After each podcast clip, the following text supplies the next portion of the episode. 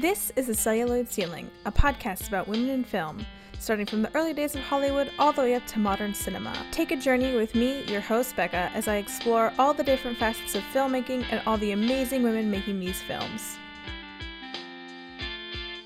Hello, everybody, and welcome back to The Celluloid Ceiling. Today is going to be a mini episode about Margaret Sixel, who has edited many things, but one of my favorite things she's edited is Mad Max Fury Road. I love that movie so much. The soundtrack is great, everything is beautiful, it's just such a great film. So, let's get into it.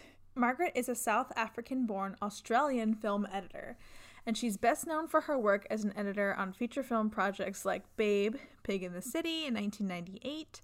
Happy Feet in 2006 and Mad Max Fury Road in 2015. And those are just such like wildly different films. I love it. Margaret was born in South Africa and studied film editing in the Australian Film, Television and Radio School in 1989. She earned a specialist extension certificate in film editing. In 1984, Sixel began work as an assistant editor and dubber on the Australian television miniseries The Last Bastion in 1984, where she met one of the directors of that film and her future collaborator and her husband, George Miller. In the following five years, Sixel worked as an assistant and assembly editor on various projects such as The Great Gold Swindle in 1984, Emo Row in Emo, I think I'm saying that correctly, it's spelled E M O H, so not like emo, but emo, Row in 1985.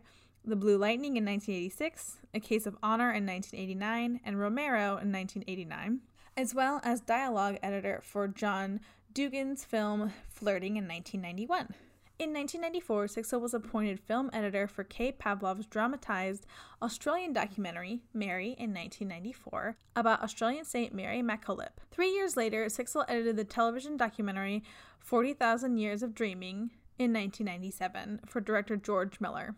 During the early 2000s, Sixel edited two short films under the direction of English born Australian filmmaker Rachel Ward The Birdman's Buff in 2000 and The Big House in 2001. Sixel's remaining three feature film projects have been in collaboration with George Miller, beginning in 1998 with Babe Pig in the City, which she co edited with Jay Friedkin and followed by Happy Feet, which she also co edited with Christian Gazal, and Mad Max Fury Road in 2015. In 2012, Sixel began editing Mad Max Fury Road under the direction of George. When George was asked why he chose his wife to edit his film, he simply said that, well, she'd never cut an action movie before, and if it was to be edited by the usual kind of guys, it would look like every other action movie. I, it blew my mind to find out she had never edited an action film before because it's one of the, to me, it's one of the only action films that I really like. And maybe I guess that was the the whole point was she did something differently, and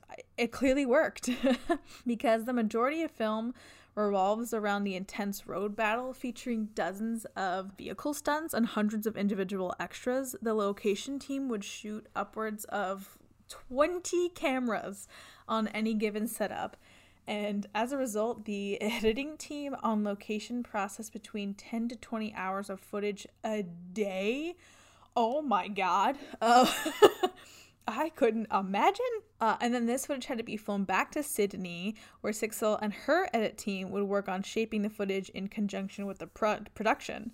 By the time principal photography wrapped, Sixel was given over 470 hours of footage to edit, which took three months just to pretty much view in its entirety.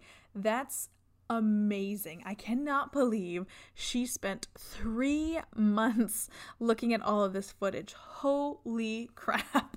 So, for two years, Sixel worked for about 10 hours a day, six days a week, for there to be 6,000 collective hours of editing to pretty much create a, only a 120 minute running length of a film, which is insane.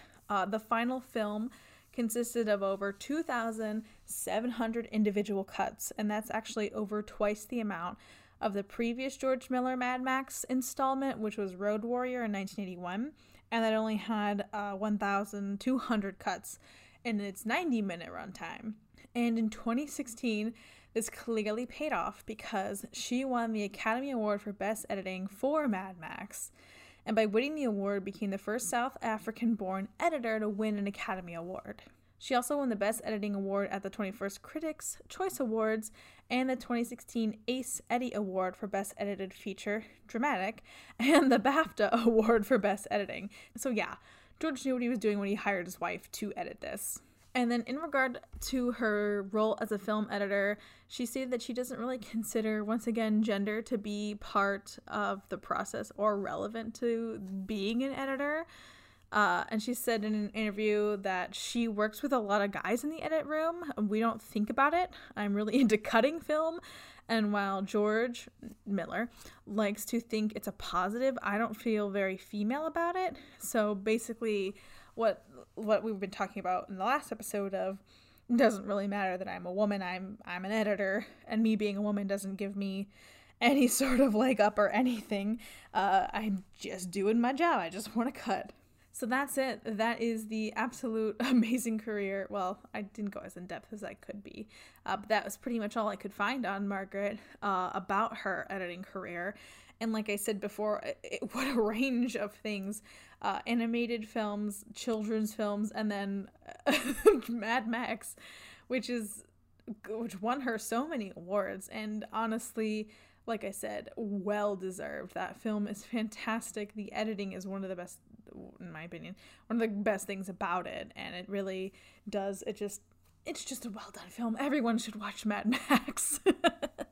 if you take uh, anything away from this right now, it's Mad Max. Maybe maybe what we'll start doing is doing like a women in film watch club where I discuss the movies that we've talked about. Maybe if I can even find all the movies that we've talked about at this point. It's really hard to find older movies. But that's our mini episode for today. Very mini, mini, uh, as I'm sure you can tell but it was really fun to talk about her. And this, like I said, could end up being the last editor's episode, but we'll find out. I'm trying to get some cool things in the works. Um, remember, episodes not come out every other week just because your girl is busy and uh, I want to devote as much time as I can to researching and editing these. Uh, it takes a really long time to research because I mean, I have job. So uh, when I come home, I don't come home.